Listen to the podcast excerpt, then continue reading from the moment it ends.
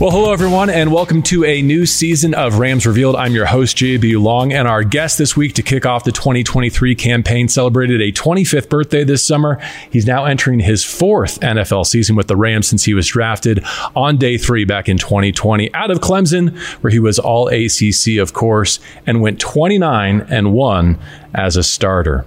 Tremayne, thanks for sitting down with us here on this off day uh, in Denver. By the time our audience catches this, the preseason will be complete and you will have turned your attention to week one in the Seattle Seahawks. So, as you are about to make your fourth NFL roster, first of all, congratulations. I mean, drafted 250 overall. That doesn't happen for many people in your position. It's a testament to the work that you've put in. Appreciate that, JB.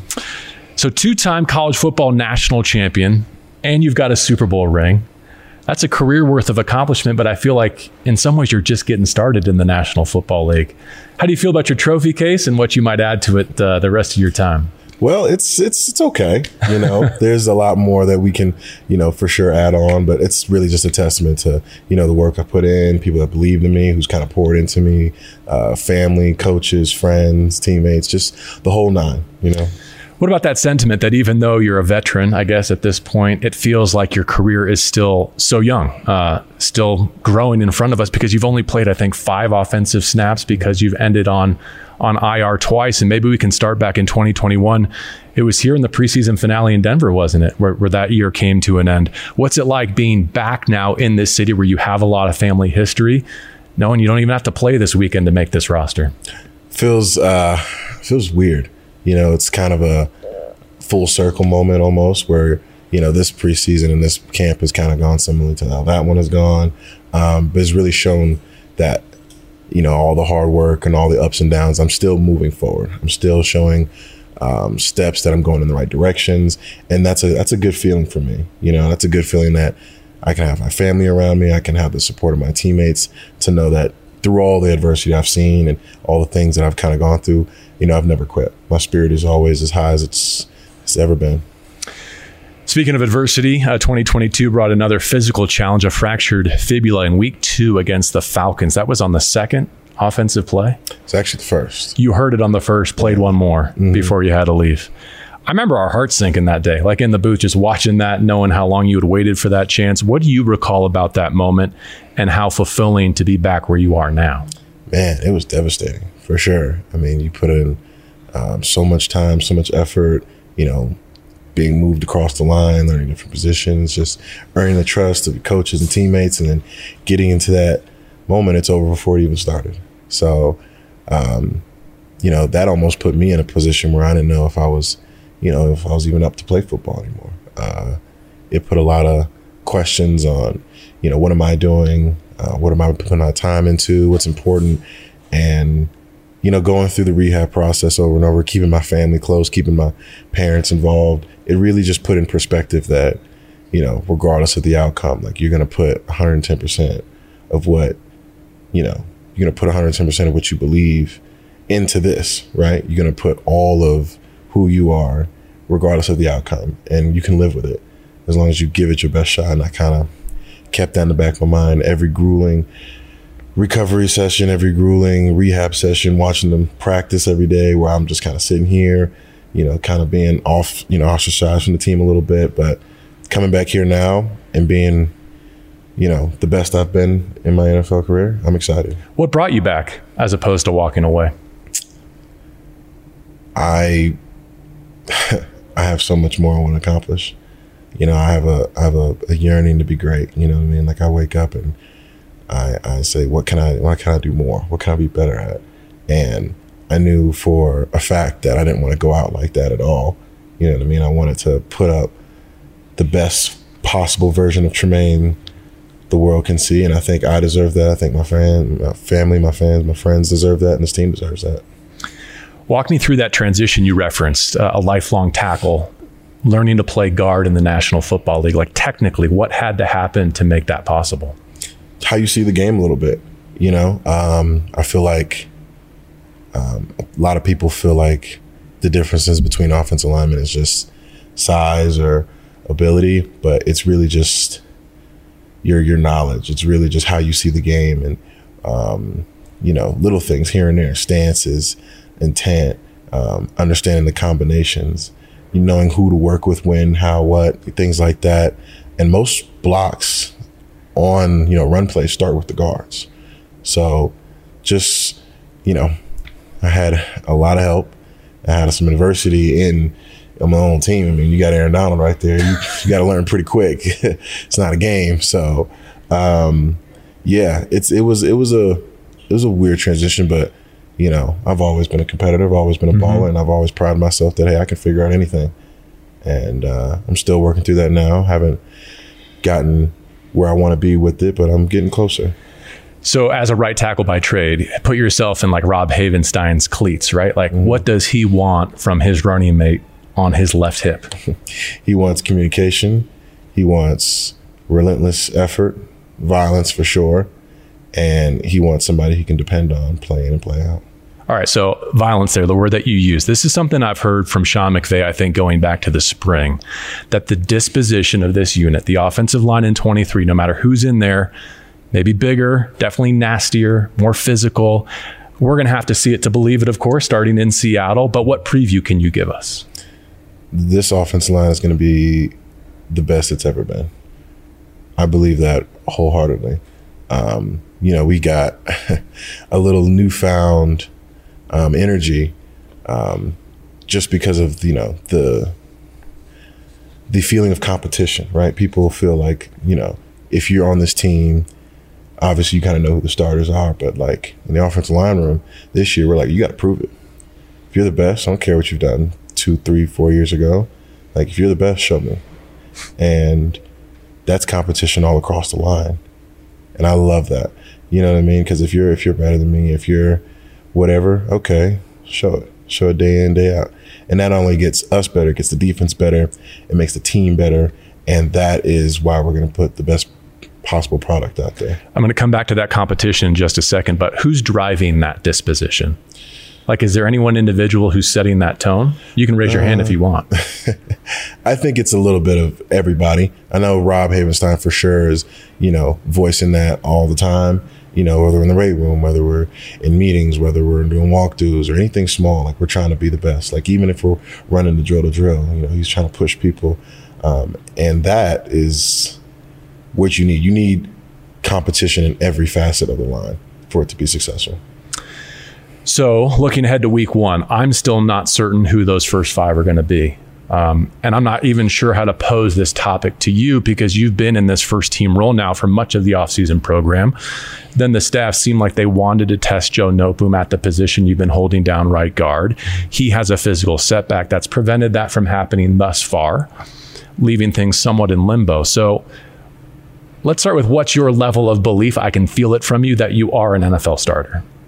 Without question, without doubt.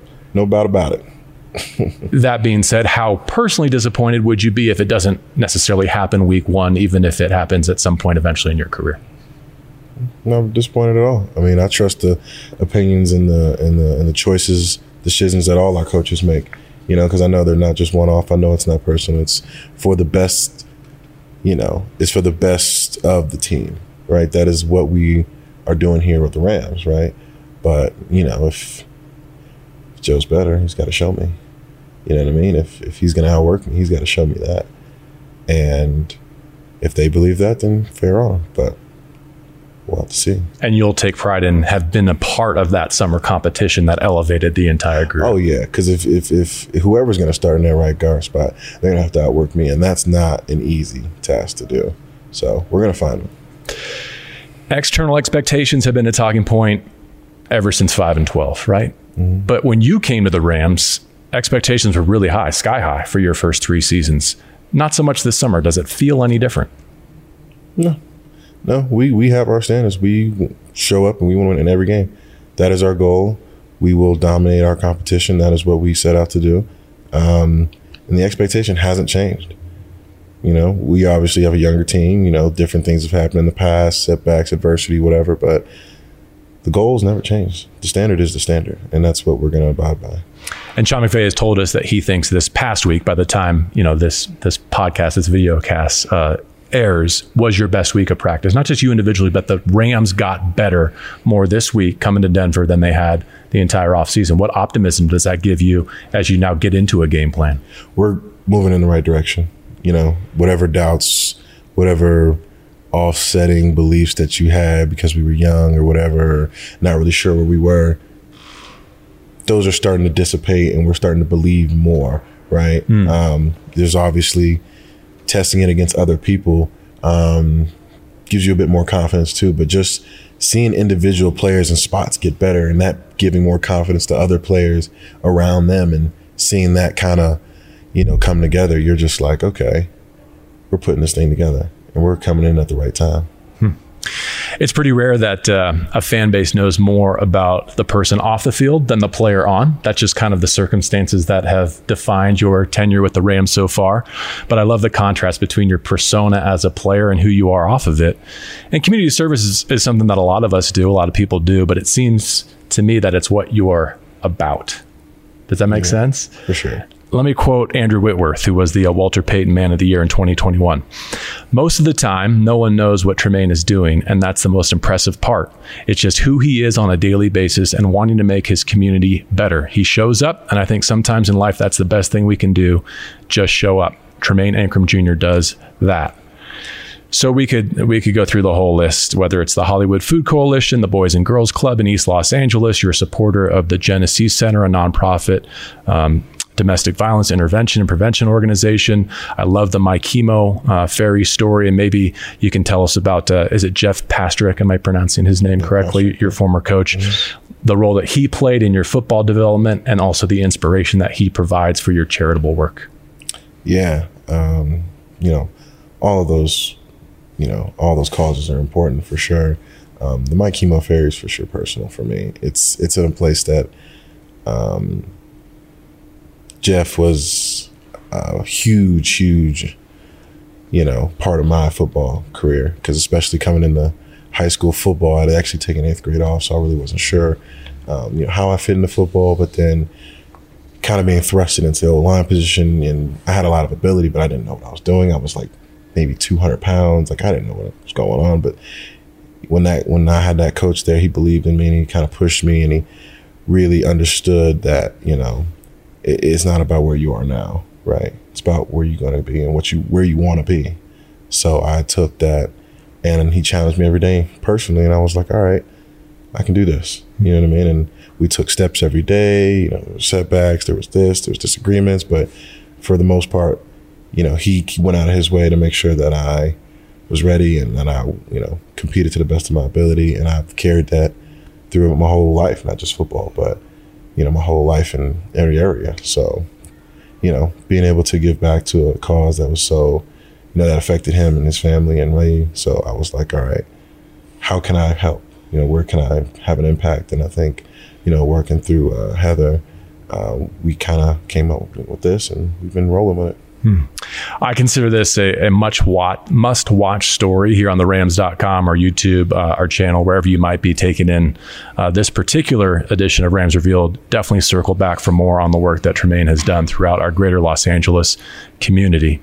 You are Tremayne Anchrum Jr. I'd love to hear a little bit more about Tremayne Sr., especially because we are here in Colorado where he was all state in both football and basketball. He's a man you can ask anybody around here. He was he was definitely the man. I think, uh, and the name Anchrum, especially just not only from him but our family, just carries so much weight, so much pride. And you know, my dad, you know, epitomized all of that um, through and through, where he was raised, and you know how he played in sports and who he was in community, and his grandmother and his family. I mean, you know, my dad was a man. Went on to play for Hall of Famer George Raveling at USC in the 90s, led the Trojans in rebounding as a sophomore, three point shooting as a junior. Did you ever win a game of force against him growing up? no.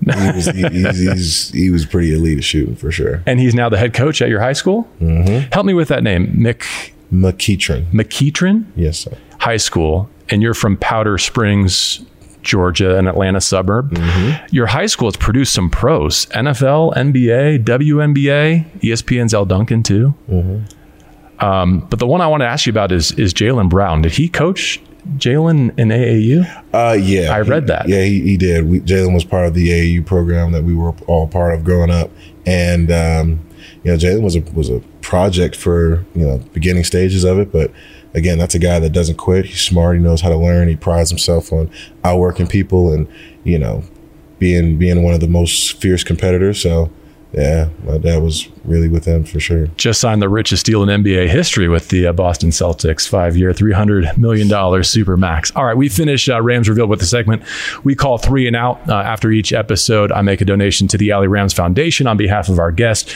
You have a ton of, of charitable interests, and we'll, we'll talk more about that offline and figure out where we can yeah. um, funnel our resources to continue what you're doing in our community. Uh, but these are meant to be lighter hearted questions, no wrong answers, just so that we can get to know you better. Okay, yeah. This is the uh, first road trip of the year for the Los Angeles Rams, first of many. So I wonder if you have a show, a movie, a piece of content that you would recommend to help us pass the time this year. Hmm. I think I think the bear is pretty elite. Oh yeah. If you if you got some time, that that show have you on the edge of your seat, and it's all it's about cooks in a kitchen in a small restaurant. So you're you should definitely give yourself some time. I actually added it to my queue after driving past the billboard recently in Inglewood. So have you finished it?